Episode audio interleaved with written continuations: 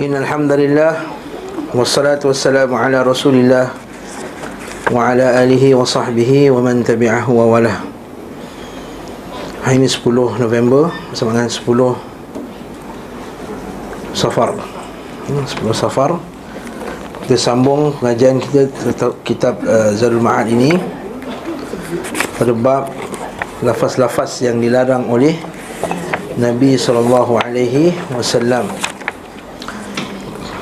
Kita berhenti pada muka surat dua ratus tiga puluh tujuh.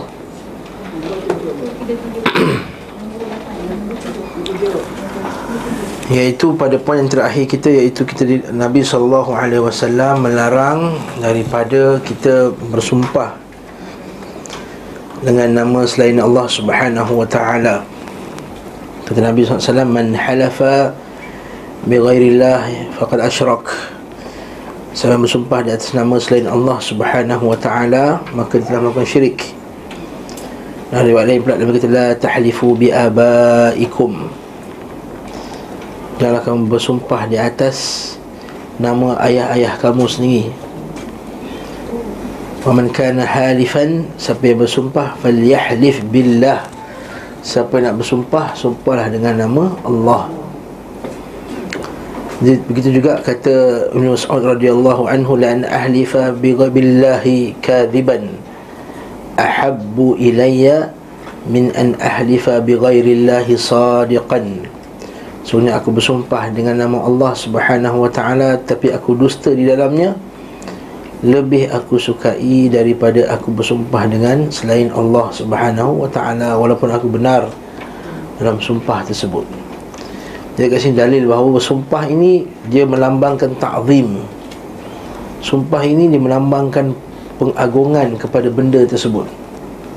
Sumpah ini juga melambangkan bahawa kita percaya, iktiqad bahawa kalau kita langgar sumpah itu tadi, maka benda tersebut akan mendatangkan mudarat kepada kita. Jadi kalau itulah sumpah kita dengan nama selain Allah Ta'ala tadi, maka dia tidak syak lagi boleh bawa kepada syirik akbar, syirik besar. Kalau semata-mata pengagungan semata-mata, dia syirik kecil, namun tetap juga dosa yang sangat besar. Yang ketujuh hari ini kita kata dalam sumpahnya dia mengucapkan dirinya Allah Yahudi atau Nasrani atau kafir jika melakukan begini dan begitu. Maksudnya dia ada dua. hmm? Satu, dia mengucapkan benda tersebut sebab dia nak kata aku tak buat, aku takkan buat. Contoh kata, aku bersumpah dengan nama Allah Ta'ala, kalau aku buat benda tu aku ni Yahudi lah. Haa, contohnya. Tujuan dia, dia nak buat macam tu, dia nak tunjukkan bahawa dia takkan buat, dia tak buat benda tersebut. Tetapi Islam, Nabi sallallahu alaihi wasallam tetap juga melarang perbuatan sedemikian. ha? Sebab benda tersebut takut-takut akan terkena pada diri dia, katakan dia terbuat satu benda, benda tersebut. Soalannya, kalau dia buat macam tu, adakah dia betul-betul jadi Yahudi dan Nasrani atau kafir? Kan? Kata, kafir aku kalau aku buat benda ni. Dia tu kafir tak? Kalau dia buat juga benda tersebut. Jawapannya tak. Jawapannya tidak. Disebut tu lah untuk imtina, untuk melarang diri dia sahaja. Cuma kalau dia buat, dia kena bayar kafarah lah. Kafarah sumpah tu, it'am asyrata masakin au kiswatuhum au kiswatihim au tahrir raqabah faman lam yajid fasiyam thalathati ayyam. Dhalika kafaratu aymanikum idha halaftum fahfadhu aymanakum. Mutalaq Al-Quran, surah Maidah, Maidah atau Al-An'am. Al-An'am, Maidah kan An'am, salah satu tu lah Al-Maidah. Maka Allah Ta'ala kata apa? Dan bila kamu melanggar sumpah kamu, maka berilah makan kepada sepuluh orang miskin, atau beri mereka pakaian, atau bebaskan seorang hamba. Faman lam yajid, maka siapa yang tak dapat buat tiga-tiga benda tadi, maka fasiyam thalathati ayyam, maka puasalah tiga hari. Tapi isu tadi adalah jangan diucapkan hmm? dirinya Allah Yahudi atau Nasrani atau kafir jika melakukan sedemikian-sedemikian yang dilarang, sebab takut kalau dilanggar perbuatan tersebut celaan itu akan terkena pada diri dia sendiri. Dan Nabi sallallahu alaihi wasallam tak suka kita mencela diri sendiri. Itu poin yang ketujuh. Kelapan pula, mengucapkan kepada seorang Muslim, hai kafir. Ha, ya kafir. Dan hadis Nabi sallallahu alaihi wasallam, Nabi suruh mengkala li akhihi ya kafir faqad ba'a biha ahaduhuma ahaduhuma. Maka siapa yang mengucapkan kepada saudaranya wahai kafir, maka ucapan tersebut akan kembali kepadanya. Ulama bincang masuk kembali kepadanya. Imam Nawawi rahimahullah dalam syarah Sahih Muslim, dia kata kembali perbuatan itu ialah perbuatan-perbuatan orang kafir. Dia mungkin tak dihukum kafir, dia mungkin tak dihukum kafir. Lagu pula tak tahu nak silent kan, itu biasalah tu. Ha? Panik nak silent kan, tiba-tiba kan. Ha? Dosa besar, dia termasuk dosa besar at-takfir. Ha, cuba tolong matikan tu. Macam mana korang nak mati kan? Itu tu anak bagi handphone macam canggih, mak tak kerti nak pakai. Ha kan.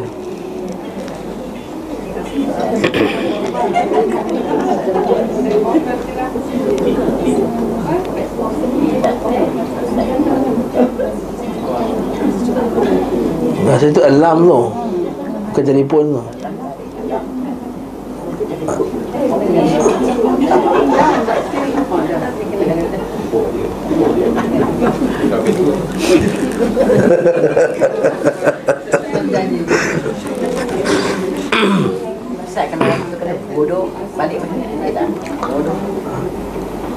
Uh, ucapan yang sahabat kita jawab ni, yang kafir tadi.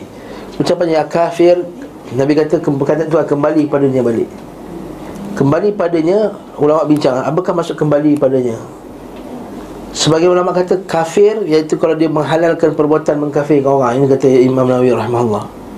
Maksudnya perbuatan dia, dia menghalalkan perbuatan mengkafirkan orang, maka kembalilah dia itu jadi kufur. Kafir betul lah kalau beri Islam. Kalau dia tak masukkan dengan istihlal, ini kata Imam Nawawi, kalau, kalau dia tak masukkan dengan istihlal, menghalalkan perbuatan tersebut, dia kata ya kafir saja. Dia pegang dengan oi kafir, kan? Ada orang kena bengang sangat, kata oi kafir, asal kau datang ni? Ha. Kita pernah dengar dengan telinga kita sendiri lah cakap tu kan. Kalau dia tak dengan niat, tak, tak kata hukum orang tu kafir, tapi dia punya marah, dia kata kafir kan, maka datang kembali padanya tu, kembalilah kepadanya sikap itu, iaitu sikap perbuatan orang kafir kat dia. Jadi ulama kata kita tak menyebabkan, Imam Nawawi tak menyebabkan jatuh kafir, kecuali kalau dia istihlal, dia kata memang perbuatan dia menghalalkan perbuatan mengkafirkan orang macam tu. Tapi ada satu lagi pandangan untuk kita faham lebih juga, iaitu kalaulah dia itu mengkafirkan benda yang Allah Ta'ala tak, kafir, tak kata kafir. Ha, faham tak? Satu faham tak? Satu ucapan tu sebab marah, ya kafir, oi kafir. Satu lagi perbuatan, dia mengkafirkan benda yang Allah Ta'ala tak kafir. Yani al-hukum bima bighairi ma anzalallah, itu berhukum dengan bukan hukum Allah Subhanahu wa taala. Dia sedap declare ini kafir, ini tak kafir, ini kafir, ini tak kafir. Satu masa dulu. Nampak jangan sabar doa sabihan lu. Kita kata perbuatan menghalalkan yang haram, itu juga samalah menghalalkan yang haram, mengharamkan yang halal. Mengkafirkan benda yang tak kafir. Contohnya, ha sebagai contoh eh. Kita kata Allah Subhanahu wa taala di atas arasy-Nya.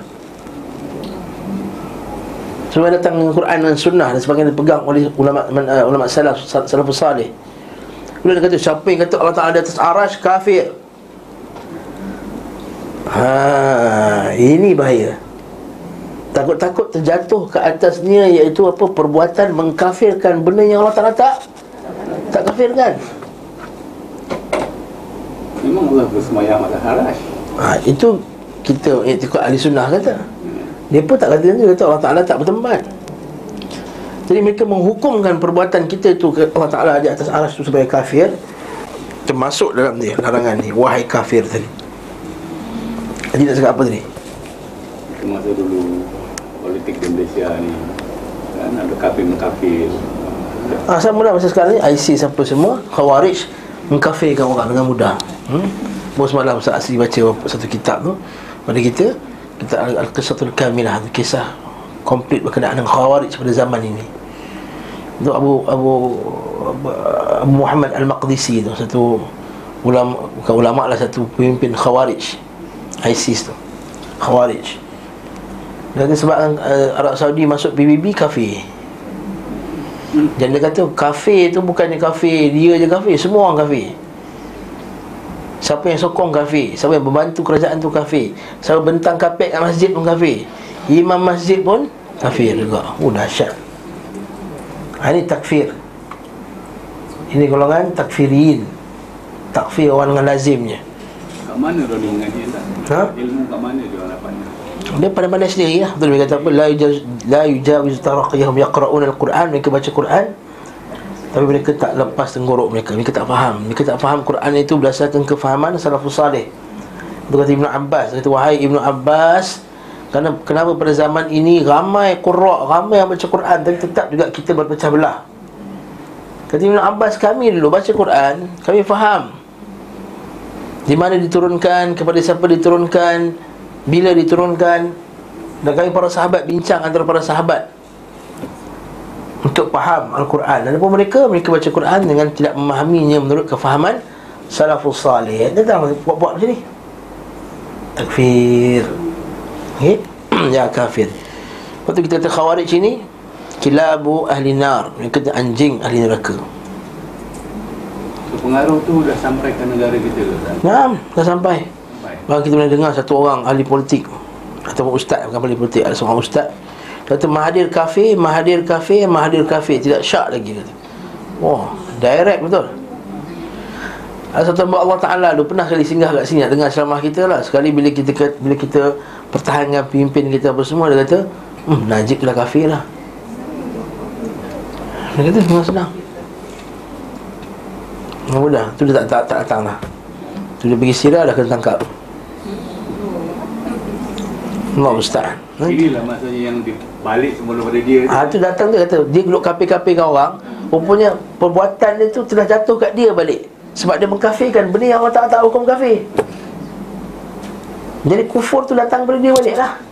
Sebab dia meletakkan hukum bi ghairi ma anzalallah. Kan? Allah Ta'ala kata wala taqulu lima tasifu alsinatukum hadha halal wa hadha haram. Jangan kamu ucapkan apa yang disebut oleh lidah kamu sesuka hati. Itu mengatakan ini halal, ini haram. Dan yang kata ini halal, ini haram tanpa dalil dari Quran dan sunnah, tanpa kefahaman yang betul, itu pun telah dihukum berdosa besar, bahkan boleh menyebabkan murtad, kufur. Apatah lagi kalau dihukum ini kafir, ini tak kafir.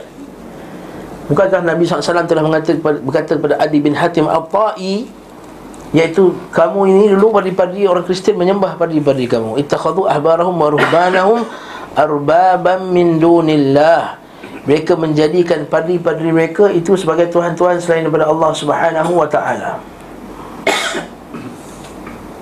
Tapi setiap orang yang menentang, yang kumpul tu, atau kata lagi ni mundur sebab Islam, kita kata ucapannya tu ucapan yang kufur. Tapi nak jatuhkan dia tu kafir, kita ada kena cukup syarat dan kena ditepis daripadanya, dibuang daripadanya segala halangan-halangan untuk jatuhkan dia kafir, iaitu intifa'il al-mawani, cukupnya al-mawani, menghalang semua halangan-halangan, dan juga cukupnya syurut, syarat untuk jatuh dia kafir. Baru kita boleh hukumnya si fulan dengan ta'yin. Lepas tu kafir ni ada ta'yin, ada umum, takfir umum mutlak macam tu, iaitu kita kata siapa yang ucapkan sekian-sekian kafir. Tapi nak jatuhkan kafir pada si fulan, dia mesti cukup syarat. Maksudnya kita kata perbuatan orang kata kalau kita amalkan Islam kita akan mundur, maka itu ucapan itu ucapan yang kufur, kafir. Tapi si pengucapnya nak hukum kafir itu kita kena cukup syaratnya. Adakah dia maksudkan dengan ucapan sedemikian, atau dia maksudkan dengan Islam tu Islam yang mana satu? Sebab kadang-kadang orang jahil ataupun dia terhalang dengan halangan-halangan yang lain, dia kena paksa ke, ataupun sekian dan sekian. Kita tak tahu benda-benda ni semua. Dia nak jatuhkan orang itu kufur serta ta'yin secara spesifik, dia mesti cukup syarat ni. Tapi tak boleh susah hati. Kita kata, kau kata kafir kau ni, ha, tak boleh kata macam tu terus. Okey, tak boleh kata sebegitu. Tapi kalau dia ucapkan dan jatuh syarat dia, dan ulama pun dah jatuhkan dia kafir, memang dia cukup syarat, dah terhalang segala halangan, maka yang mana kafir? Engkau kafir. Bahaya pula kalau tidak mengkafirkan orang yang telah dikafirkan oleh Allah. Ha, itu termasuk juga perkara batalkan Islam. Faham tak? Tidak mengkafirkan apa yang Allah Ta'ala telah hukumnya sebagai kafir. Ini pun masalah besar. Hindu-Hindu tak kafir. Yang kafir itu kalau dia murtad, kalau dia menentang je. Kan sekarang ada fikrah yang baru, bid'ah juga. Dia kata murtad tu, yang berdosa tu, yang salah tu ialah kalau dia menentang je, dia hukum bunuh. Sebab dia kata ini politik. Dulu Islam tu dikaitkan dengan kenegaraan. Jadi sekarang ni bila murtad dah tak kena hukum bunuh. Macam Nabi kata, man baddala dinahu faqtuluh. Sebab dia tukar agamanya maka bunuhlah dia. Hukum bunuh tu tak tak apply dah hukum tu sekarang. Ha, ini bid'ah yang baru. Yang sebut ni pula ustaz-ustaz yang komo semua cop dia sunnah. Ha, tu masalahnya. Belajar kat mana? Ha, siapa tu? Kerana kelasnya lah. Ha. Ni, hmm? Tak, yang murtad kalau dia tak tak menentang, tak. Ini menentang ni hukum. Sisi lain eh. Jadi tidak mengkafirkan apa yang dikafirkan oleh Allah Taala. Contohnya kita uh, contohnya komunisme. Komunisme kufur. Komunisme ialah sistem yang kufur. Ha, demokrasi, hukum yang kufur. Tapi nak jatuhkan si pelakunya yang berterlibat dengannya sebagai kafir, itu kita kena ada perbincangan yang lain. Demokrasi kufur tak demokrasi? Demokrasi kufur. Duduk dalam dewan ni semua, dewan ni amat dua ratus enam puluh. Malaysia ni berapa dewan? dua ratus enam puluh eh? Lebih kurang lah dua ratus enam puluh. Tutat mengatakan bahawa kita kata kita nak tukar lah, Islam bukan lagi agama dalam rasmi dan pelbagai. Boleh tak? Tak kalau tutat dalam dewan tu kata tak nak, nak keluarkan, boleh. Nanti kufur tu. Tutat kata dah tak wajib solat, halang orang daripada solat, itu kufur. Maksudnya orang ramai yang menentukan hukum, ini kufur. Macam mana kalau letak kata aa, dari dewan ni semua boleh tukar kecuali Al-Quran dengan sunnah, undang-undang Islam. Ha, itu yang cerita. Tapi kalau dua, dua per tiga dewan mengatakan bahawa kita tak, ustaz telah dijamin dalam perlembagaan, itu kita cakap dijamin perlembagaan. Kalau dalam dewan tu semua hantu-hantu, syaitan syarpan belaka dalam tu, ini kita tu kufur ni sistem demokrasi. Ni orang tak faham. Sebab tu kita tak, tak kita tak suka orang kata kita memperjuangkan demokrasi. Ha, apa demokrasi? Apa benda kau perjuangkan tu? Tak, kita memperjuangkan kebenaran, al-haq. Ha, sebab tu kita kata jangan jangan perjuang demokrasi. Perjuangkan Quran dan sunnah Nabi sallallahu alaihi wasallam. Ini ustaz, kita berada dalam sistem demokrasi. Kita berada dalam ni kerana kita darurat. Kita dah lahir dah dalam demokrasi dah. Kita bukan boleh keluar nak duduk negara lain, tak boleh. Jadi kita kita kontrol supaya lebih dekat dengan hukum Islam. Itu yang kita boleh buat. Mengundi lil darurah, kerana darurat lah.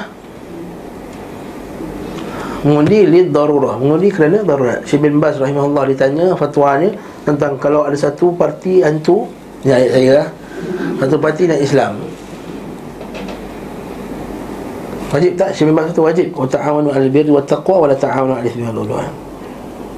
Syekh Abd al-Jabri pun kata yang sama, Syekh Muhammad Abbad pun kata yang sama. Banyak masyayikh-masyayikh kita semua kata kalau berhajat kepadanya kita boleh masuk dan menyertainya. Cumanya Cumanya Wujud juga pendapat yang lain seperti Syekh al-Albani rahimahullah, dia kata antara siasah ini kita tak masuk siasah langsung. Kalau tanya Ustaz Zari, ini dia pendapat dia, Ustaz Zari dia tegas dengan pendapat Syekh al-Albani. Dia kata termasuk politik ialah kita tak terlibat langsung, belah raya pun tak terlibat, dia apa semua, kita tak ubah orang dengan tak mahu dia, tak terlibat langsung, buat tak tahu je. Kita buat dakwah. Ha, itu itu pendapat sebahagian ustaz kita. Pendapat sebahagian masyarakat tak tak sebab Islam ni dia ada sentiasa ada keputusan atas segala sesuatu hukum. Dia tak ada istilah kita buat tak tahu. Dia mesti akan jatuh pada lima: wajib, sunat, haram, makruh, harus. So sekarang ni mengundi jatuh kat hukum apa sekarang ni? Tanya ulama lah, bukan saya. Banyak-banyak pada pandai. Hanya kata harus, harus kan. Tengok tempat tu, kawasan tu macam mana, siapa lawan siapa, mana yang lebih, mana lebih, mana lebih rajih dia punya, dia punya apa, siapa mudaratnya lebih bahaya kepada Islam. Dan benda ni kena bincang dengan para ulama lah, bukan kita sendiri yang macam mana, mana harus, tak harus, harus, harus tak harus. Eh, bukan Bukan kita yang buat keputusan. Kalau kita pandang kiri kanan, kau rasa macam mana? Harus ke apa wajib? Bagi aku wajib. Tak bagi aku harus je. Tak, bukan. Jadi spesifik. Kena panggil ulama'. Katakanlah kita duduk kawasan orang semaju contohnya. Orang semaju siapa lawan siapa? Entahlah, okay? Tak kisahlah Zul Hasnah Rafiq lawan Lim Guan Eng contohnya lah, main tebak je ni, okay? Contohnya. Jadi kita bincang siapa yang lebih bagus. Tapi yang pastinya ialah tak boleh ambil orang kafir sebagai pemimpin. Ha, itu kaedah. Ha, itu yang pasti. Okey. Tapi kena bincang juga. Tapi ustaz, dia ni yang yang kafir ni parti dia yang atas sekali, Islam yang kuat. Yang kafir ni atas, yang Islam ni pula atas ni kafir. Ha, pening lah tu. Ha? Jadi kena bawa lah bincangan ni kepada para ulama, mufti-mufti, jumpa mufti wilayah, jumpa mufti Selangor, jumpa para ulama kita, ustaz-ustaz kita yang pakar-pakar. Dah bukan di sini untuk saya nak jawab. Saya nak bincang kitab Zadul Ma'an, ya. Mengucap kepada seorang tapi kita kata itu. hmm. Fatwa ni tidak tidak harus fatwa, tidak boleh berfatwa ketika wujudnya orang lebih alim. Jadi orang lebih alim rujuklah ustaz-ustaz lain, Ustaz Ali ke, Ustaz Asri ke. Tapi itu hukumnya. Kalau kita tempat tu berhajat, memang berhajat betul, darurat untuk kita pergi undi, untuk mengalahkan yang kafir, maka wajib. Tempat tetap tak wajib. Ada sama dua-dua ni mangkuk ayun juga. Ha, kafir ni, maka dia, dia tak keluar. Tak, tak, maka ulah aku. Yang pertama, kita boleh undi ke terang kita? Kalau kita duduk orang Amerika lah, yang pertama sekali asal dia duduk U S. Yang pertama sekali, tak harus di U S, haram. Dah ke orang sana, wajib juga hijrah. Hukum di negara kafir, hukum asalnya adalah haram, melainkan langkah darurat. Allah Ta'ala sebut dalam surah An-Nisa, innal ladzina tawaffahumul malaikatu zalimi anfusihim qalu fima kuntum qalu kunna mustad'afina fil ardh. Orang malaikat yang, yang malaikat wafatkan kepadanya, malaikat mewafatkannya dengan mereka menzalimi diri mereka sendiri. Allah Ta'ala kata, kenapa kamu tak musafir? Qalu kunna mustad'afina fil ard. Qalu alam takun ardullahi wasi'ah, bumi Allah Ta'ala ni luas, fatuhajiru fiha, yang kamu hijrah padanya. Kata Syekh Saleh Ali Syekh, Menteri Agama Saudi sekarang, dia kata ada orang tu tanya kat dia, wahai Syekh, kami kat sini kat Perancis sekarang, kami buat kuliah belah kitab tauhid, kami dah khatam dah kitab ni, nak baca kitab apa? Syekh kata baca kitab tauhid balik. Bila khatam dah Syekh, baca kitab tauhid lagi. Dia kata kenapa? Sebab kamu tak faham tauhid lagi. Kalau kamu faham tauhid, kamu takkan duduk dekat Perancis. Itu cerita lain. Eh? Jadi kalau katakanlah katakan tersak dia duduk dekat U S, nak buat macam mana? Ha, undilah mana yang. Kalau saya saya tak undi, dua-dua sama je syaitan. Dua-dua dajjal. Tapi tengok mana lebih lebih ku, ku, lebih kurang mudaratnya pada orang Islam lah. Kita nampak Trump lagi lebih mudarat, kan? Sebab dia menzahirkan antara. Tapi sama aja, Hillary pun Syafan juga, ISIS tu Hillary yang buat, kan? Yang peperangan dekat Syria apa semua tu, itu kerja dia juga dengan gang dia. Hmm? Dan Obama bukan baik jahat baik sangat pun. Banyak dia gunakan drone dia untuk menolong Islam. Jadi kita kata itu negara kafir punya hal, dan tak nipu lah. Yang penting kita orang Islam, apa tindakan kita sebagai orang Islam sekarang. Bagi saya sekarang, alhamdulillah, telah zahirlah apakah wajah orang Amerika sekarang yang kafir ini. Maka apa, kenapa kita masih lagi malu-malu untuk mengisytiharkan Amerika itu negara kafir harbi? Kan senang, jadi clear terus, Amerika Syarikat adalah negara kafir harbi yang mengisytiharkan perang kepada umat Islam. Hmm? Jadi umat Islam semua senang. Jadi jangan berhijrah ke Amerika Syarikat, jangan duduk dekat sana, negara yang musuh Islam secara jelas. Betul tak kan? Trump dengan jelas kata kita nak hapuskan Islam. Islam ni adalah punca orang jadi jahat. Okay? Tapi dia cuma lima tahun je Ustaz. Nanti kalau dia tewas lepas lima tahun tu, buah pula presiden dia dah. Itu apa dalam hakikat sekarang ni tak, presiden apa pun duduk negara kafir tidak dibenarkan. Habis cerita. Sebab negara tu besar macam Australia ni. Jadi masyarakat Islam yang tinggal di negara tersebut, mereka mengamalkan cara Islam dan dengan sebaik eh? Sebaik bukan hukumnya. Hukum bukan sebaik. Hukumnya ialah kena hijrah daripada negara kafir. Dia buat masjid, dia mengamal kat situ. Nabi kata ana bari'un, aku berlepas diri min ayyi mu'minin yuqimu bainal kufar. Akam qala sallallahu. Aku berlepas diri daripada mana-mana orang Islam yang bermukim di keliling orang-orang kafir. Nabi kata aku berlepas diri kecuali darurat je. Dia tak ada nak musafir, dia, dia lemah, tak ada orang lagi dah, atau dia dakwah, tujuan dakwah, ataupun dia wakil negara tersebut, dia duta dan seumpama dengannya. Maka itu hukum dia lain. Ada, ada, ada, ada pun untuk duduk kat negara dia. Tak, saya, tak, saya tidak menasihatkan ialah untuk kita duduk dalam negara kafir. Untuk ilmu, benda ilmu yang tak dapat kat negara kita je.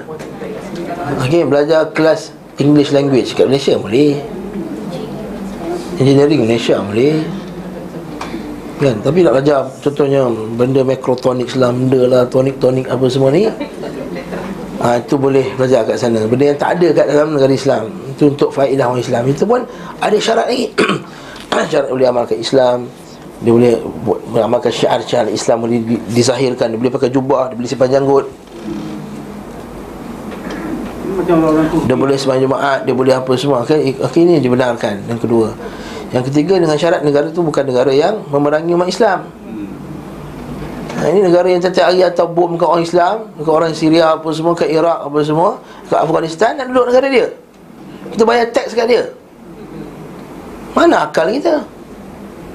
Saya tak, tak terima akal orang duduk negara kafir ni bayar teks beribu-ribu kat dia untuk dia tu hancur orang Islam balik. Mana akal kita? Ha? Berat. Benda ni bukan, bukan ringan. Betul ni. Ini ada sebab Nabi sallallahu alaihi wasallam tak suruh duduk kat, kat, kat negara kafir. Menjaga, menjadikan dia kaya lagi negara dia, menguatkan lagi kekuatan dia. Jadi saya tak nampak benda ni bagus untuk Islam. Tengok sikit je negara Islam kan? Malaysia ada lagi. Malaysia selesa apa? Itu untuk orang kita lah. Kalau kita mana umat Islam di dunia, dunia Islam ni sikit je. Ada Saudi, ada Qatar, ada Kuwait, ada Bahrain, ada Malaysia, ada Indonesia, ada Brunei, ada Sudan, ada Mesir, ada Jordan, ada. Dia ada polisi immigration pula, bukan sana-sana nak. Eh, Malaysia, Malaysia my second home. Malaysia menggalakkan Malaysia. Dia, dia nak ada usaha je. Orang India pun boleh duduk Malaysia, okey je. tiga ribu daripada Syria. Kan? Saya mau jumpa orang India kat Saudi, dia kerja dekat uh, laundry tu. Dia kata macam mana kat sini orangnya? Kata alhamdulillah, satu sen pun tak payah bayar. Sebab kerajaan Saudi bagi orang Rohingya duduk, satu sen tak payah bayar. sekolah percuma macam orang anak Saudi yang lain. Berapa banyak imam-imam masjid-masjid besar, orang dia panggil Al-Arakani, Al-Arakan. Bila Arakan ni, Arakan ni semua orang iya lah ni. Ha, pergi mahat-mahat masjid dekat Masjid Nabawi dengan Masjid Masjidil Haram tu. Berapa ramai orang Rohingya? Rohingya. Tokek dakwah corner orang Rohingya. Yang berniaga kat Mekah dulu, tempat asal tempat dia berniaga Mekah dengan kaya raya dah dia. Ana kata barakah duduk dalam negara Islam. Ni duduk dalam kafir dengan anak jadi setan macam mana? Minta maaf lah. Setan ni keluar tiga kali dah keluar. Ha? Anak yang akidahnya rosak, mencampur dengan orang kufar, bercakap macam orang kafir, pemikiran macam orang kafir. Lah ustaz, tapi ada juga yang bagus. Alah yang bagus tu berapa persen je banding dengan yang rosak ni? Dia punya musibah lagi besar daripada manfaat dia. Jadi saya antara orang yang berpendapat bahawa kalau boleh tak terasa hantarlah nak belajar kat negara kafir ni, melainkan kalau kita perlu sangat ni. Kita bukan tak nak tengok dalam mata kita, bagus anak ni dulu masa sekolah, oh hijab-hijab, litup-litup hijab dia, hmm. pergi dengan kafir, balik hmm. ha, bukan sekat hilang hijab, habis semua lah. Rambut dia macam ni, macam ni lah. Kalau tudung macam ni, macam ni, tu boleh tahan lagi. Sedih kita, menitik air mata kita tengok orang macam ni. Bagus budak tu mengaji sini, Masya Allah, di Quran dengan sunnah, tentang kuliah apa semua. Dan ada kafir, jumpa power pula, bawa orang kafir. Allah musta'an, Allah musta'an. Kalau jumpa orang kafir masuk Islam kerana Islam, tak ada salah, itu bagus. Banyak yang macam tu, ada juga, Masya Allah. Allahu Akbar, Allahu Akbar, Allahu Akbar. Okey? Dah cukup dah tu? Dah, dah, dah lama sangat dah kelapan ni. Allahu Akbar. Kesembilan, mengucapkan kepada penguasa, raja diraja, tak boleh. Malikul Amlak. Kerana Allah Ta'ala itu Malikul Mulk, Malikul Muluk. Allah Ta'ala itu raja segala sekalian, raja. Dan juga mengatakan hakim para hakim, Qadhi Qudah. Okey? Cukuplah dia kata Ra'isul Qudah, cukuplah ketua sekalian hakim, lain lah. Tapi hakim, sekalian hakim, ha, dia tak dibenarkan juga dalam hadis Nabi sallallahu alaihi wasallam. Kerana beradab ni dipanggil, dipanggil syirik lafzi, ha, benda ni bukan maksudnya dia maksudkan orang tu nak mensyirikkan Allah subhanahu wa taala, tapi pada lafaz tu seumpama macam berkongsi dengan Allah subhanahu wa taala. Nama, nama pun tak dikongsi dengan Allah subhanahu wa taala. Sebab ada satu orang tu, dia ni bagus, dia ni banyak, dia boleh keluarkan keputusan-keputusan yang baik kepada kaumnya. Si orang panggil dia Abul Hakam, orang panggil dia Abul Hakam. Kata Nabi sallallahu alaihi wasallam, apa nama kunyah kamu ni? Aku adalah Abul Hakam. Nabi kata tak boleh, sebab Allah Ta'ala itu Al-Hakam, Al-Hakamul Adlu. Allah Ta'ala adalah yang meletakkan hukum. Maka kamu ada anak lelaki? Tak ada. Siapa yang paling tua nama dia? Syuraih. Oleh itu nama kamu Abu Syuraih. Nabi tukar dia punya kunyah ni, tak boleh pakai Abul Hakam. Sebab nama tu ada unsur tasyrik, maksudnya meletakkan bagi Allah Ta'ala tu ada orang yang nama sama dengan dia. Boleh tak kalau kita letak nama anak orang tu Luli yang Maha Mulia? Luli yang Maha Mulia Ali bin, mesti G P N tak kasih, betul tak? Ha, habis tu, ni boleh. Sama juga, ini milik Allah, Qadhi Qudah, Malikul Muluk. Ha, ini juga milik Allah subhanahu wa ta'ala. Ha? Tak boleh ya? Ha. Boleh, tapi boleh ke J P N boleh kasi? Tak boleh kan? Tun Teja, letak anak dia Tun Teja. Maksudnya kita kata letak saja Luli yang Maha Mulia Datuk Seri, tak nama anak Datuk Seri, Datuk Seri Ali. Boleh tak letak nama anak Datuk Seri? Saya tak rasa J P N kasi. Sekarang ni strict, Syed dengan Sharifah pun susah dah sekarang. Syed, kalau sekali lagi bapak dia tak ada Syed, tak sabit, tak boleh letak nama anak Syed. Bagus, ha? Jadi tak ada orang sekati letak nama Tengku ke kan? Tengku boleh tak letak nama Tengku sekati? Tak boleh. Ha, kalau Tengku lah tak boleh, Ungku tak boleh, Raja tak boleh, apatah lagi ni Raja diraja, Malikul Muluk. Ha, ni J P N Allah tak kasi ni, J P N Islam tak kasi. Qadhi Qudah. Kalau setengah Arab pula Syahun Syah, syahun syah. Syah sekalian syah itu bahasa ajam lah, bahasa Parsi. Syah syah syahun syah maksudnya apa? Syah kepada sebut sekalian syah syah yang lain. Ha, susah nak sebut ni. Eh? Hmm? Syah dan sekalian syah syah yang lain.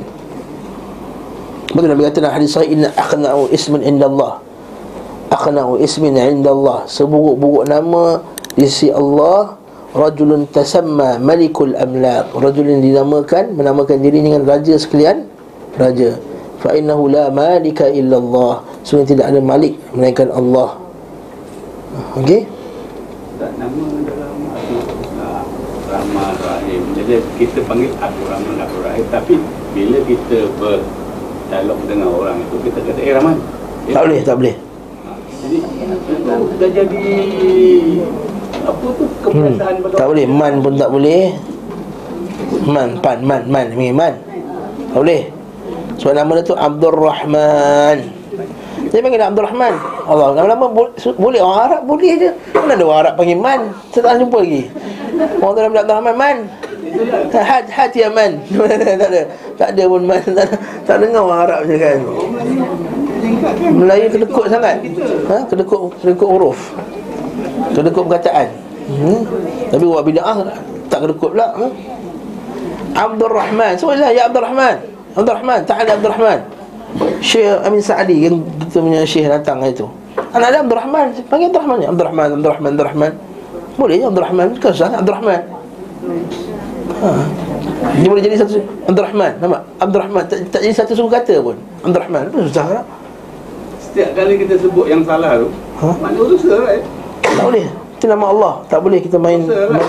Salah, dosa. Ha, jangan. Nampak tak nama Abdul Rahim panggil Im. Ha. Im. Im. Ha, okey. Kalau nama bukan nama Allah, boleh, tak ada masalah. Sebab Nabi panggil Aisyah, Aish. Ya Aisyah, Aish. Nabi panggil Aish. Nama manja Aish. Ya Aish. Ta'al ya Aish. Ya Abahir. Ya Abahir, Abu Hurairah panggil Hir, ya Abahir. Ringkasan. So kena nama Allah, no problem. Kalau nama ni jantan, jantan bin muda, tan panggil dia boleh. Tak ada masalah. Ha. Nama dia Cassie. Cassie Cat. Ha, panggil dia. Katie binti Malik. Ha. Mari kita panggil Malik. Malik tak masalah. Malik manusia boleh.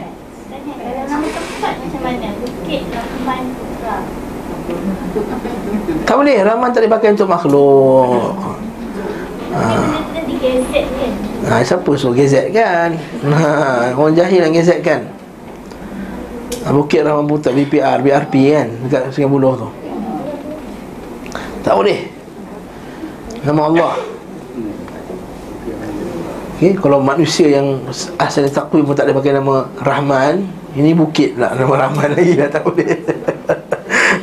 Jadi jadi nama lain tak apa, boleh ringkas. Nama Allah Ta'ala tak boleh diringkaskan. Abdul Rahman, Abdul. Ada pun Malik. Malik ialah nama yang makhluk pakai, Allah Ta'ala pakai juga, tak ada masalah. Ha, nama yang al-ishtirak. Nak buat macam mana? Itu darurah lah. Itu dia takkan nak kata nama bukit dalam kurungan Abdul gitu Rahman Putra. Nanti confuse nanti. Tak tahulah kena pindah tak kena pindah tu lain cerita lah. Tapi tak boleh tak nama tu. Cadangkan supaya tukar nama. Okey. Jadi susah tukar nama tempat kan. Dah selesai Malikul Muluk. So sebelah wa minha ay yaqula sayyid li ghulamihi wa jariyatihi. Tak boleh panggil kepada budak-budak, budak lelaki-lelaki ni maksudnya hamba eh. Sekali lagi bahasa Indonesia panggil budak lelaki-lelaki, tulis tu hamba. Kau kata apa budak lelaki tak dipanggil pula ni kan? Hamba lelaki dan hamba wanita tak boleh pakai, tak boleh panggil abdi, hambaku. Ha. Ataupun amati, hamba perempuanku. Sebab ham, abdun ini hanya untuk Allah Ta'ala aja. Inni abduk wa ibnu abdik wa ibnu amatik. Kan Nabi sallallahu alaihi wasallam hadis sahih doa tu kan? Allahumma inni abduka, ya Allah sungguh aku hamba-Mu, wa ibnu abdika dan hamba anak kepada hamba lelaki-Mu, wa ibnu amatika dan anak kepada hamba perempuan-Mu. Jadi tak boleh pakai abd dan amah. Walaupun sebenarnya betul lah abd hamba dari segi bahasa. Tapi sekali lagi ini bab apa? Bab kita gunakan lafaz yang Allah Ta'ala pakai lafaz tu untuk hamba-hambanya. Kita nak ada share langsung walaupun pada lafaz, walaupun pada lafaz. Jadi kita panggil dia juga dia punya hamba tak dipanggil Rabbi walaupun betul Rabbi, ketuaku. Sebab kata Rabb maksudnya As-Sayyid. Maksud kata Rabb juga adalah As-Sayyid, tuan. Tetapi hendaklah dia panggil Fataya, hmm, budakku. Fataya, budak perempuan. Fataya, budak lelaki. Dan Fatati, ini dalam bahasa Arab lah ni eh. Ini situ bahasa Arab. Orang Melayu tak katakan lah pula. Tiba-tiba panggil Fataya pula. Fataya ha. Boleh lah panggil macam bibi eh, panggil bibi ha, tak ada salah ha. Saya tukar Fataya pula lama ni. Fatati pula oh, nama saya bukan Fatati. Bibi buk kena Fatati, pemuda-pemudiku. Saudara budak hendaklah mengatakan Sayyidi. Nampak? Wa sayyidati. Ini menunjukkan antara adab Islam ya. Islam ni hatta dengan hamba pun dia tak nak ada gap yang sangat besar ha? Nanti Islam ni kata inna kamru fi jahiliyah, Nabi kata korang daripada jahiliyah. Sungai ialah hamba Allah Ta'ala. Mereka itulah ikhwanukum ja'alallahu tahta aydikum. Ini hanyalah saudara kamu yang kebetulan Allah Ta'ala telah takdirkan, letakkan dia di bawah kamu. Maka fa'at'imuhum mimma takulun, maka kamu bagilah dia makan apa yang kamu makan. Wa albisuhum mimma talbasun, dan bagi mereka pakaian apa yang kamu pakai. Wala tukallifuhum, yang kamu beratkan mereka dengan tugas-tugas.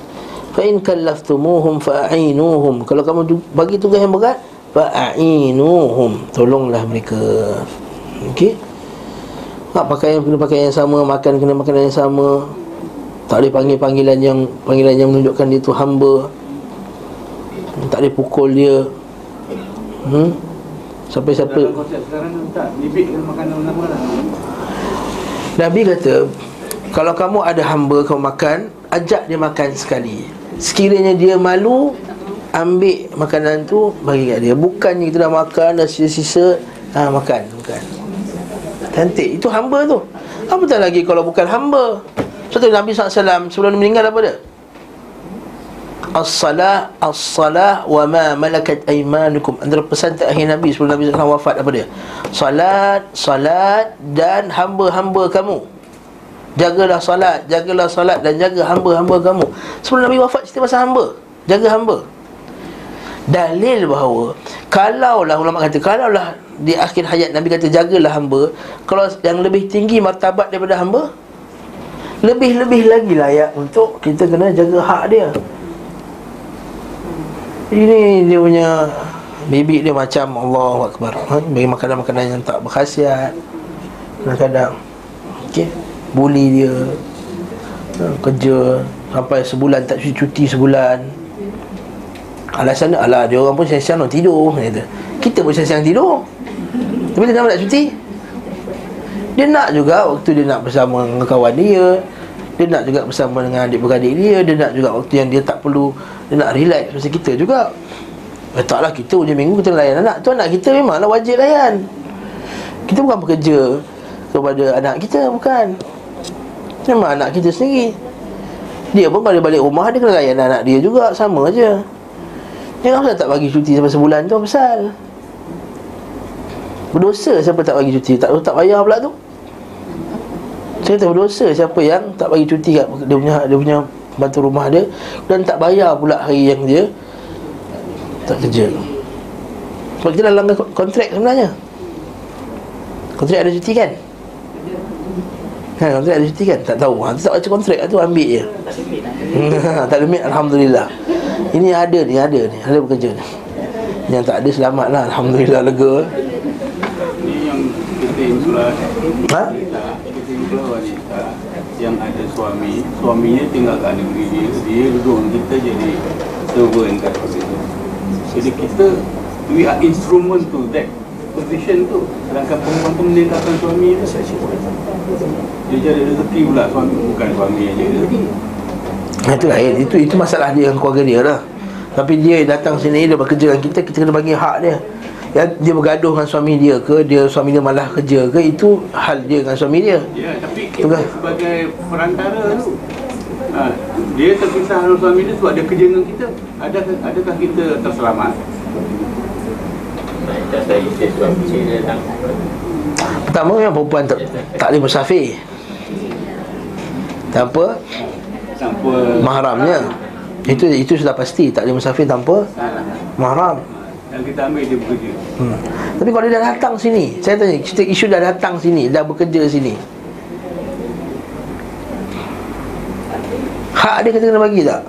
Ha, ini cerita pasal hak dia, kita kena bagi hak dia lah. Hak tak apa, tapi kita employ orang yang macam ini ni, orang macam ni ni. Kalau dia tak makan, dia tak minum, dia tak apa semua, dia susah, dia berhajat, dia darurah, dia kena makan, dia susah. Tak, kita kata, oh tak payahlah, biar je, biar dia dalam keadaan susah. Dia dapat gaji, dia buat rumah kat kampung dia.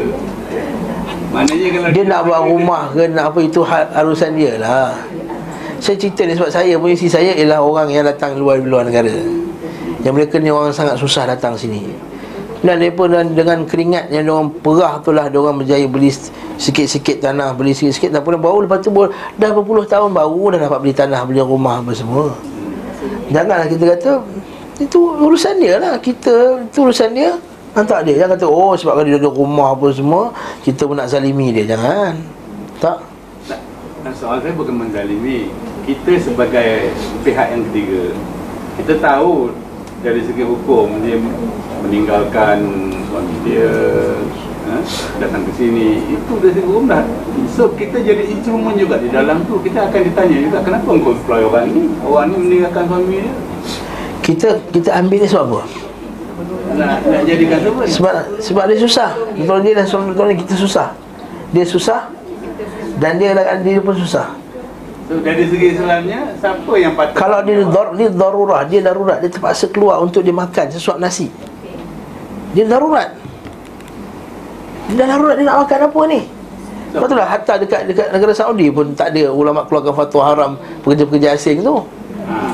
Tak, tak keluar fatwa. Sebab dia memang orang yang susah, dia tak makan. Dia, dia dalam keadaan yang tersepit dalam dalam kehidupan kat dunia ni. Jadi takkan kita kata, oh, okey, jangan keluar, jangan ambil langsung pekerja-pekerja ni semua. Jadi nak kerja kat mana hari ni? Pergi negara kafir. Itu isu dia. Jadi kita faham maksudnya ialah kita ambil kerana dia tu susah. Jadi kita sebagai orang Islam, kita juga kena bantu dia. Jangan letakkan hak-hak dia lah. Walaupun to the extent of meninggalkan mahram dia, datang dari mahram, dia tinggalkan tu bukan urusan kita. Dia dia yang nak tinggalkan keluarga dia sebab dia dalam keadaan susah. Kita tak kata awal lagi, kau tinggalkan keluarga kau eh, kerja dengan aku. Mana ada? Dia datang, kita minta ada pekerja tak yang nak kerja, yang susah nak kerja, maka kita tu okey, saya boleh bantu. Kita mana ada kita kata jumpa orang ada suami isteri, kau ni tinggalkan suami kau, kau kerja dengan aku. Mana ada kita cakap macam tu. Semua yang datang ni ialah datang dalam keadaan dia susah. Itu dia kita punya stand kita. Sama juga macam negara-negara Islam ni, nanti ada Saudi ramai bantu-bantu pekerja nurse ke, nurse yang berapa ramai nurse kerja dekat, dekat Saudi. Tapi nurse kat Saudi dia sebagiannya tak ada mahram, sebagian tak ada mahram, datang kerja seorang-seorang kat sana. Sebagian tak ada mahram, yang Filipin-Filipin apa semua. Jadi sebab berhajat tu, ni darurah, ni darurah. Perlukan nurse perempuan. Kau takkan nak jantan nak pergi pegang perempuan macam kat Malaysia ni. Semua perempuan daripada awal sampai habis perempuan. Nak cek darah pun perempuan pegang tangan kita. Eh, eh, eh, eh, ustaz ni pakai jubah ni. Macam mana? Ha, pakai jubah macam ni, ha, jubah ni, kopiah ni, nak cek darah, nak cek tulang, cek tulang. Kalau perempuan, lelaki tu tak boleh nak cek tulang, dia tak pandai kat bawah kerja. Ha, perempuan lah yang eh, saya pegangnya. Alamak, ai. Baru je cakap, baru je ceramah minggu lepas, tapi nak macam mana? Dia cover macam tu lah. Ceramah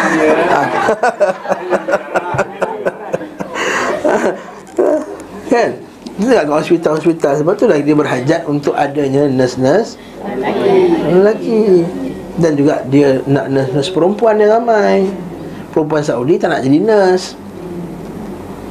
Jadi lil hajah, kita kena darurat nak tu. Sama juga macam tadi. Tak nak jaga anak kita nak bagi Bangladesh lelaki jaga anak kita. Nak Bangladesh lelaki jaga anak kita.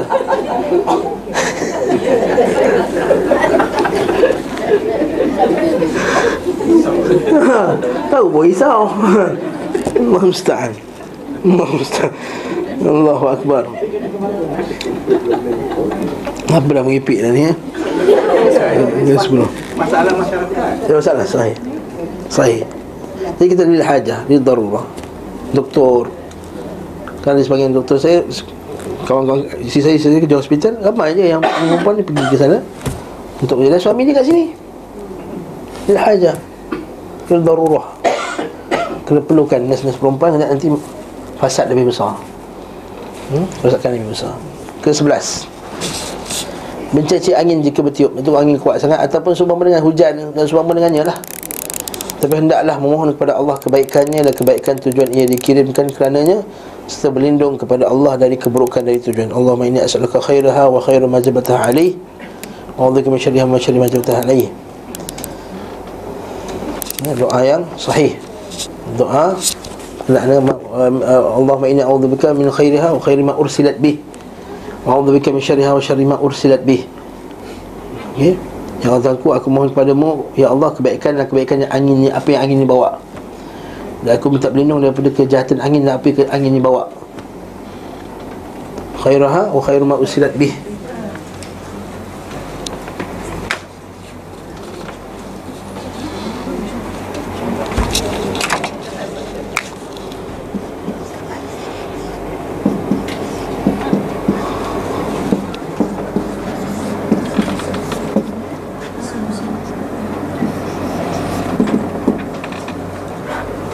Khairuha wa khairuhu.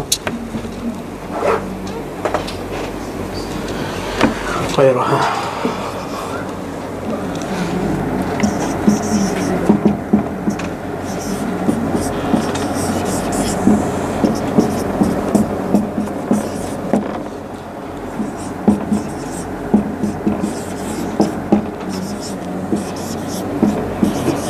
Beli Islam Muslim kan senang.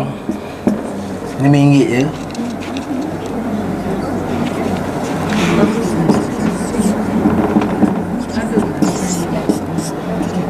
Tanya Puan Azizah ada tak?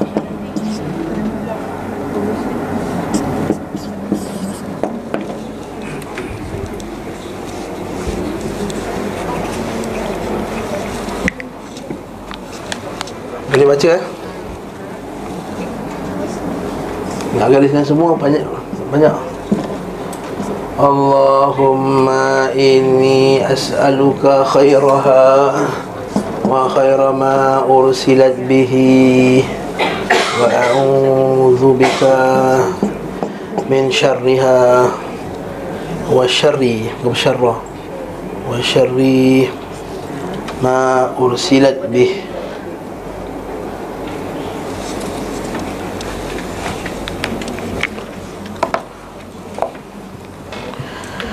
Hadis riwayat Tirmizi.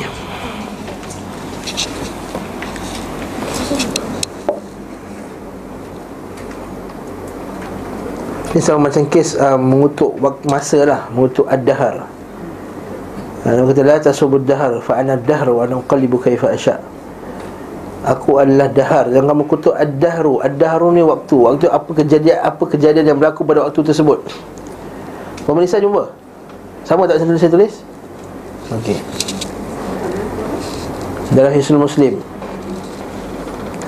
Jadi sama juga macam ad-dahru, maknanya jam, waktu tertentu. Bila waktu tertentu berlakunya hujan ke, panas ke, ribut ke, ataupun seumpama dengannya, lalu kita kutuk perbuatan tersebut. Dia kata macam orang putih kan, damn, damn, oh, it's raining, damn, god damn, it's raining. Nah, ini samalah. Yang ni kita kata dia memaki, sabud dahar, sabud dahar. Kata, la tasubud dahar. Jangan kutuk. Aku ad-dahar. Aku yang kontrol ad-dahar ni. Jadi jangan marah, reba je lah. Kalau hujan mintalah sayyiban nafi'ah, habis cerita. Allahumma sayyiban nafi'ah, insyaAllah. Allah, wa'a'udhu bika min syarriha. Ya Allah, aku mohon kebaikannya dan kebaikan apa yang dibawa bersamanya. Dan aku berlindung daripada kejahatannya dan daripada kejahatan apa yang dibawa bersama-sama dengannya. Angin kan bawa apa, bakteria ke apa ke, angin tolak kan, syarriha. Kemudian sabbul huma, mencaci demam. Nabi tak kasi juga. Ini kerana sungguh Nabi sallallahu alaihi wasallam bersabda, innama tudhibul khataya bani Adam, sungguhnya dosa ini menghapuskan dosa-dosa anak Adam. Kama yudhibul kiru khabathal hadid, sebagaimana peniup api itu perapian pandai besi. Ini nak faham, peniup besi tu kan besi perlu ditiupkan untuk dibersihkan masa tengah panas tu.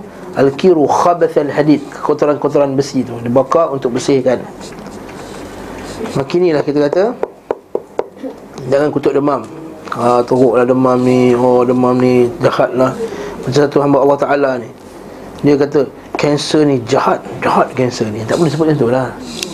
Itulah ujian Allah Ta'ala, sabarlah. Tak boleh kata kanser ni jahat, jahat kanser ni, tak boleh. Dia memang apa jahat pula, dia bukan ada akal pun. Masa bila pula dia jahat? Macam kita kata jahat meja ni, mana ada?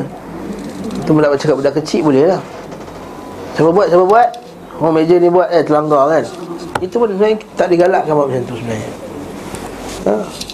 Sebab apa kita kata budak tu jatuh lah, awak jatuh sendiri. Ha. Jadi kita betulkan anak tu dengan cara yang betul. Seterusnya, nak habiskan cepat ni. Ketiga belas, beliau sallallahu alaihi wasallam melarang mencaci maki ayam, iaitu ayam, ayam berak bersepah. Dia kata celaka ayam ni, saya berak kat rumah aku. Maksud ayam ni adik ayam yang dikejut pagi-pagi sembang subuh tu. Ha, adik sabedik, dik ni ayam, ayam berkokok, ayam jantan kan. Adik, adik lah, bukan dajah aja. An sabudik sah an qala tasabudik fa innahu yuqidhu lis-salah, sebenarnya mengejutkan daripada solat. Ha, daripada solat jadi baguslah. Dia bising malam-malam, pagi kan, subuh-subuh. Biasa orang belayam tahulah, subuh-subuh dia bising kan, gerung-gerung-gerung dia bising. Maka kita kata dah tersebut, dia tercelaka ayam ni, kacau orang empat pagi, lima pagi pergi bising, nak, nak tidur. Dia tak, alhamdulillah, sekadar puji bagi Allah, kau tak bunyi bising, tak bangun, nak kiamulan dalam ni contohnya. Anjing tak? Anjing bukan kejutkan subuh, dia satu pagi boleh bising, dua pagi dia bising, tiga pagi bising, asal ada benda pelik je dia bising. Jadi kita memarahi anjing tu pun tak boleh. Boleh, tak salah. Eh, sama sebelah anjing kat rumah, sebelah anjing kat ladang.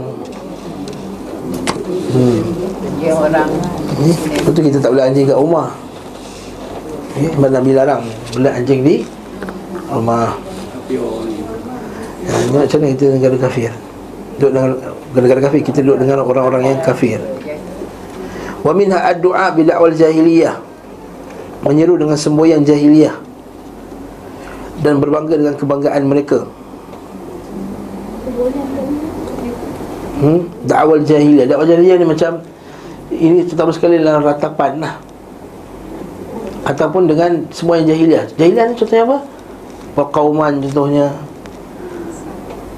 Apa saja yang bawa kepada melanggar perintah Allah, itu jahiliyah. Dan antara semboyan jahiliyah dulu ialah semboyan apa dia? Berbangga-bangga dengan nasab, wal-fakhru bil-ahsab. Melayu saja yang betul. Ha, semboyan jahiliyah lah tu. Ha, Melayu. So Melayu, Melayu, Melayu, Melayu, Islam tak. Ha, ataupun puak kita je, geng kita je, yayasan ta'lim je yang benar, yang lain semua tidak benar, melainkan yayasan ta'lim. Ha, ini jahiliyah, berpuak-puak. Seperti berlaku dalam pada zaman Nabi sallallahu alaihi wasallam, bila sahabat-sahabat pernah sekali itu berperang, kemudian berebut air kan. Dan itu si Ansar, seorang Ansar telah uh, Muhajirin telah terpukul orang Ansar. Orang Ansar kata, ya lal Ansar, wahai Ansar, tengok orang Muhajirin ni buat apa. Orang Muhajirin kata, ya lal Muhajirin, tengok orang Muhajirin, tengok orang Ansar ni buat apa, cari gaduh kita. Nabi kata, abi hadhi da'wal jahiliyah, adakah dengan dakwah jahiliyah ini engkau laung-laungkan? Wa ana baina azhurikum, sedangkan aku ada bersama dengan kamu ini. Oleh Nabi mengutuk perbuatan oh Ansar, oh Ansar Muhajirin sebab bergaduh tadi. Sedangkan lafaz Ansar dengan Muhajirin lafaz yang syarak tak, masyru' tak. Lafaz yang masyru'. Tapi bila digunakan pada yang salah maka dia jadi jahiliyah. Nabi kata abi da'wal jahiliyah, adakah dakwah jahiliyah ni kamu nak seru-seru ke antum tazumun? Wa ana baina azhurikum, aku sedangkan aku bersama dengan kamu semua ni. Sedangkan lafaz Muhajirin dengan Ansar lafaz yang mulia. Tapi bila salah guna sama juga macam kita Melayu untuk tujuan kenal Melayu. Melayu, ni Melayu, ni bukan Melayu. Habis kita dah kenal. Li ta'arafu. Allah Ta'ala kata dalam Quran, ja'alnakum syu'uban wa qabaila lita'arafu. Kami jadikan kamu berkabilah-kabilah dan ber, bersya'ab-sya'ab, ber, ber, ber, ber, ber, berkaum-kaum supaya kamu berkenal. Oh ni Melayu, macam ni orang Melayu ah.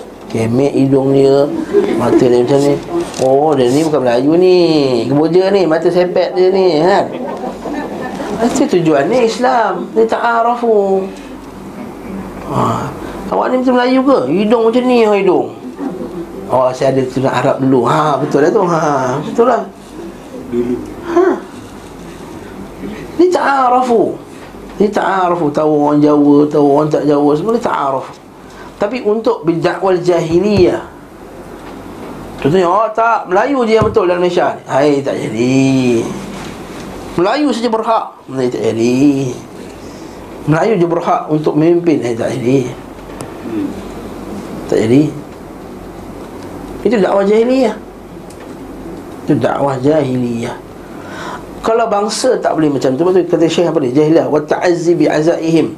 Termasuk juga ialah dengan berbangga dengan kebanggaan mereka. Betul kata Umar Al-Khattab, nahnu qauman a'azzana Allah bil Islam. Kami ni kaum yang telah dimuliakan dengan Islam. Maka siapa yang cari kemuliaan selain daripada Islam, maka tidak ada kemuliaan bagi dia. Lepas tu kita nak, nak cari kemuliaan dengan bangsa Melayu, Melayu, Melayu sampai sekarang tak tahu apa. Ngepek. Lagi mulia ke? Mana lagi mulia sebab sibuk Melayu, Melayu. Lepas tu Melayu karaoke, Melayu minum arak, Melayu ni semua. Kita kaum a'azzanallahu bil Islam. Wa may yabtaghil 'izzah bidun al-Islam fala 'izzata lah. Atau kama qala Umar Al-Khattab radhiyallahu anhu. Siapa yang cari keizzah, kemuliaan bukan daripada Islam, tak ada kemuliaan bagi dia. Maka Allah Taala Nabi sallallahu alaihi wasallam sebut dalam hadis yang sahih pula. Sallallahu alaihi dhullan hatta tarji'u ila dinikum. Kan? Bila orang tu bila tabai'atum bil 'inah wa akhadhtum bi adnab al-baqar wa raditum bi rizq wa raditum bi zar' wa taraktum al-jihad. Sallallahu alaikum dhullan hatta tarji'u ila dinikum. Maka hadis Nabi sallallahu alaihi wasallam dia sahih bila kamu berjaga dengan riba, bersibuk dengan ladang-ladang, bersibuk dengan binatang ternak dan tinggalkan jihad, maka Allah Taala akan selaputi kamu dengan kehinaan sehingga kamu kembali kepada agama kamu. Ini izzah kita dengan izzatul Islam. Kemuliaan kita ialah dengan kemuliaan Islam. Adapun Malaysia ke Melayu itu second. Ini ada hamba puak-puak ni letak dalam Facebook dia, Malaysian first, Islam second. Astagfirullahaladzim. Sekarang ada seruan macam tu. Hmm. Ini seruan apa ini? Seruan jahiliyah. Islam first class tu pun tak patut. Islam first class tu pun boleh, Islam first class pun. Yalah Islam first lah. Wa antumul a'laun. Islam a'la. Paling tinggi sekali. Betul lah Islam first class, tak masalah. Itu tak masalah, tak masalah. Ini dakwah jahiliah. Apatah lagi dakwah jahiliah yang lebih teruk daripada tu, yang lagi lekeh. Contohnya pasukan bola Johor Ha, Johor lawan Pahang. Oh, ngutuk-ngutuk Johor, kutuk orang Pahang, Kelantan, kutuk Negeri Sembilan. Kau ada apa ada? Kita dah lima piala, kau tak ada piala lagi. Ha, ni lebih teruk, ni lagi jahiliah, lebih teruk dia jahiliah tadi. Yang lebih teruk lagi daripada tu, entah tak ada kena mengena Manchester lawan Arsenal. Dia bukan orang Manchester, dia bukan orang Arsenal. Dia orang London pun. Oh, tapi bila kutuk dia maki orang tu, orang tu maki orang ni. Ada tak? Ha, ada, ada. Kita cakap ni mana ada. Kalau mana tak ada, tak cakap. Lepas tu kita kata kat sini, nampak tak? Da'u kaddu'a ilal qabail. Ha, mengajak kepada kabilah-kabilah. Wal asabiyah, fanatisme, ta'asub. Kita punya kumpulan je betul. Tok Syekh guru kita je paling betul sekali dalam dunia ni. Ustaz lain semua tak betul. Walil ansab, ha, kepada nasab-nasab. Wa mithluhu at-ta'assub lil mazahib, ha, ta'assub dengan mazhab. Mazhab Syafi'i lah paling betul dalam dunia ni. Siapa keluar tak betul. Ha, ini contohnya. At-ta'assub lil mazahib wa taraiq, ha, tarikat-tarikat. Siapa tak masuk tarikat kita, ha, tak dapat salam dengan Rasulullah contohnya. Eh? Wal masyayikh, dengan syekh sendiri, ta'assub dengan syekh. Kita ni syekh ni kita hormat. Mereka kata laisa minna, laisa minna wal man lam yarham saghirana wa lam yujil kabirana wa lam ya'lam li'alimina haqqah. Mereka kata bukan di kalangan kami orang yang tak sayang budak-budak kecil dan orang yang tak menghormati orang-orang tua, bukan kalangan kami. Dan tidak mengetahui hak-hak orang alim. Naam, kita orang alim kita hormat. Ibn Abbas dia pegang kuda siapa? Zaid bin Thabit. Zaid bin Thabit ni banyak riwayatkan hadis. Kenapa kat ini orang alim sedangkan dia itu ahlul bait? Ini keturunan Nabi lah, atau kita kata keturunan keluarga Rasulullah lah. Bapak cik Nabi sallallahu alaihi wasallam semua kan. Apa jadi? Islam menghormati orang alim lah. Kita hormat. Kita tanya soalan dengan penuh beradab. Ustaz! Ha, tak macam tu. Dia ujung ni, Ustaz, Ustaz, Ustaz, Ustaz. Orang tengah bercakap, Ustaz, Ustaz, Ustaz, Ustaz. Ya. Angkat tangan dia elok. Angkat tangan nak tanya, kan? Lepas tu hantar S M S, Ustaz sila jawab segera. Eh, eh, neh pula dia hantar S M S. So sila jawab segera, Ustaz sila jawab segera. Lepas tu kita tak jawab lah. Kita orang macam ni menyampah nak jawab lah. Dia biar dia hantar lagi. Kenapa Ustaz tak nak jawab? Eh, hak kita orang nak jawab tak jawab. Ha, ini tak ada adab. Ini tak ada Tak ada adab dengan guru. Itu cerita lain. Orang dia badui tak ada masalah. Ini atas yang taklim ni, ha. Orang badui tak ada masalah. Dia tarik bagi kita, Ustaz tolong jawab soalan saya. Okey, aku jawab. Ini atas yang taklim, muka familiar ni. Itu cerita lain lah, ha. Siapa Ustaz? Jangan-jangan tanya. Wal masyayikh wa tafdilu ba'daha ala ba'din bil hawa wal asabiyah, dan mengutamakan sebahagian sebahagian lain daripada hawa dan asabiyah mata-mata. Oh, ni kita punya berah ni untuk UMNO je, yang lain tak dapat. Ha, tak jadi. Bantuan tu kerajaan bagi untuk semua. Hmm. Ataupun sebaliknya. Ataupun sebaliknya, sebagai contoh ini benda yang realiti. Sampai masa nak bagi bantuan, masa banjir tu, wah, bila yang lain datang, yang datang kem merah datang, oh macam mana tak datang, tak ambil. Datang kem hijau pula, ha, ni tak, tak, tak ambil. Apa benda ni? Sampai bantuan pun orang tengah susah dekat banjir pun nak lagi, masih lagi asabiyah. Asabiyah jahiliyah ni, asabiyah jahiliyah ni betul teruk. Sebab tu kata orang sunnah bila dapat sunnah, dapat manhaj salaf, kalau dibawa lagi benda jahiliyah ni, baik tak yang aku sunnah. Walak daripada parti dia lebih teruk, lebih kuat daripada pada pada ahli sunnah. Sebab tak boleh cuit sikit.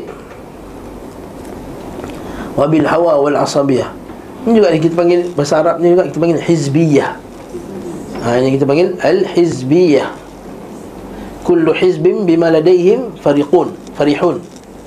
Maksudnya dalam Quran, wa innal ladzina farraqu dinahum wa kanu syi'an. Orang yang misah-misahkan, misah-misahkan agama ini. Wa kanu syi'an, mereka kena berpuak-puak. Kullu hizbin bima ladaihim farihun, setiap puak dia berbangga-bangga dengan puak dia, puak dia sendiri. Ha, ni bahaya-bahaya. Kita bangga dengan manhajus salaf, kita bangga dengan Quran, dengan sunnah Nabi sallallahu alaihi wasallam. Ada bangga dengan puak? Tak. Wa kaunuhu muntasiban ilaih, dia berloyaliti kepadanya, nampak tu? Bukan, dia bukan, dia bergabung kepadanya. Maka dia mengajak kepadanya, fad'u ila dhalik wa yuwali alaih. Ini lagi dahsyat. Dia berloyalitas kepadanya. Tahu loyalitas? Ber, berwala. Ha, ni sebut tadi berwala kepadanya. Wala ni maksudnya apa? Kita patutnya wala kepada orang mukmin, tahu tak? Kita patutnya wala kepada orang mukmin. Maksudnya kita dengan orang mukmin, kita wala, kita bagi kecintaan, kita bagi bantuan, kita bagi pertolongan. Tetapi disebabkan puak-puak hizbiyah ini, dia ada puak-puak dia dah tak wala pada orang mukmin dah. Janji apa saja yang boleh memenangkan puak kita, mari kita bersama. Lalu tak kisahlah dia bersama orang kafir macam mana paling teruk pun, janji dia walak bersama dengan kita. Biarlah orang Islam tu kena tekan ke, kena zalim ke, sahabat dia kena zalim, kena tekan, kena hina, kena kutuk, tak ada masalah bagi dia. Yang penting dia walak, yang penting yang penting grup kita ni menang. Ini tak benar. Ini tak benar lah. Ini hizbiyah. Inilah hizbiyah yang keji, yang kita sentiasa mengutuk buatan ini. Kita Al-Khadim dengan Hasan Ta'lim. Oh, kata tak boleh pergi Al-Khadim sebab saya, saya, saya orang Al-Khadim, saya tak boleh pergi Hasan Ta'lim. Hizbiyah. Itu tak sebenarnya saya Hasan Ta'lim, saya tak boleh pergi Al-Khadim. Hizbiyah. Persatuan yang kita buat ni hanyalah sebagai alat je. Hasan Ta'lim ni alat untuk menyampaikan sunnah, Al-Khadim alat untuk menyampaikan sunnah, An-Nida alat untuk menyampaikan sunnah. Tapi kalau kata, oh ni tak boleh, I tak dicampur lah Al-Khadim, I tak tak mengam, eh, hizbiyah, hizbiyah, hizbiyah. Ini kita elakkan, ini jahiliyah, ini jahiliyah. Dia lah orang sunnah sikit, dia buat lagi hizbiyah-hizbiyah macam ni. Wa yu'adi alaih, dia bermusuhan kerananya. Musuh sebab dia, sebab grup dia. Oh, oh kau oh, gaduh kan. Katakanlah student saya tadi bergaduh dengan satu student Al-Khadim. Contohlah bergaduh pasal pasal perebut suami ke, perebut power ke, apa ke, kahwin lelaki dia kahwin dua, seorang kahwin saya taklim, seorang kahwin Al-Khadim. Kita boleh cerita. Oh, sebab suami aku sejak pergi saya taklim, oh dia kahwin dengan ha. Kita pula, oh dia tak suka Hasan Taklim dia, kita pun tak suka dia. Ha, ini al-bughd, kebencian. Wa yu'adi alaih, kebencian ni, ni kebencian jahiliyah, bukan benci sebab valid pun. Kalau dia buat maksiat, bolehlah kita boleh benci dia, kita benci kerana Allah dan kita suka kerana Allah. Apa kata kalau kita mengelak daripada pergi ke satu-satu tempat atau mengelak daripada bidah? Itu itu itu yang kita berwalikan dengan sunnah Quran dan sunnah. Itu walak pada Quran dan sunnah. Itu sepatutnya kita buat. Saya tak pergi sana sebab sana bidah. Itu yang patut kita buat. Kalau tak tahu macam tu pula benda tu bidah. Kalau untuk ambil ilmu memang tak boleh. Kita kena ambil ilmu dari tempat yang kita pasti. Nabi itu fanzur amman ta'khudhu dinakum, fanzuru amman ta'khudhu dinakum. Hai Ustaz Zali tak ada, saya pelajak sikit eh. Fanzuru amman ta'khudhu dinakum, maka kamu perhatikan. Tapi Ustaz Ustaz Ustaz Asri akan akan sambung insya-Allah. Fanzuru, maka lihatlah amman ta'khudhu dinakum, lihat daripada mana kamu ambil agama kamu. Jadi buat agama tak boleh ustaz ni okey, I pun tak sure lah ustaz ni okey tak okey, I pergi je lah. Ha, dia tak boleh, dari Islam tak boleh. Tetapi kalau saudara kita semuslim nak berkawan, datanglah rumah ai. Aku tak pastilah dia ni sunnah ke bidah. Tak boleh bidah. Tak tak tak. Al-aslu wa ra'at az-zimmah. asalnya dia dia tu bebas daripada kesalahan dulu. Sehingga kita kita pergi tengok-tengok rumah ni, Allah gambar Habib keliling. Ha, itu last lah kita pergi. Tak pergi dah. Kita tak disuruh siasat orang yang nak buat baik kat kita. Ada tak bila nak, uh, sahabat Nabi dapat daging daripada, daripada Nabi dapat daging daripada seorang sahabat Nabi kata kaji, dia ni sunnah ke bid'ah dia ni? Ini macam mana? Akidah ni macam mana? Dia percaya ke tak? Tauhid uluhiyah, rububiyah, tak nak. Ada orang bagi kek asal taklim, dan saya orang bagi kek. Ha, bagi nak makan lah, so, ustaz makan. Siapa yang bagi ni? Adakah dia, dia beriman dengan tauhid uluhiyah? Adakah sembelihan dia tak sah? Jadi mana ada kita tanya macam tu? Faham tak? Asalnya untuk orang awam, masya-Allah, kita sembang macam biasa orang Islam. Kalau aslu bara'at zimah, asalnya dia tidak bersalah, melainkan telah zahir padanya. Adapun untuk ambil ilmu agama, nak jemput ustaz, silatan ceramah kaisan taklim, ha, ini kena perhati betul. Nak ambil ilmu, fanzuru amman ta'khuduna dinakum, maka lihatlah daripada siapa kamu ambil agama kamu. Dan juga wayazin wayazinun nas bih, ha, dan menimbang manusia dengan barometernya.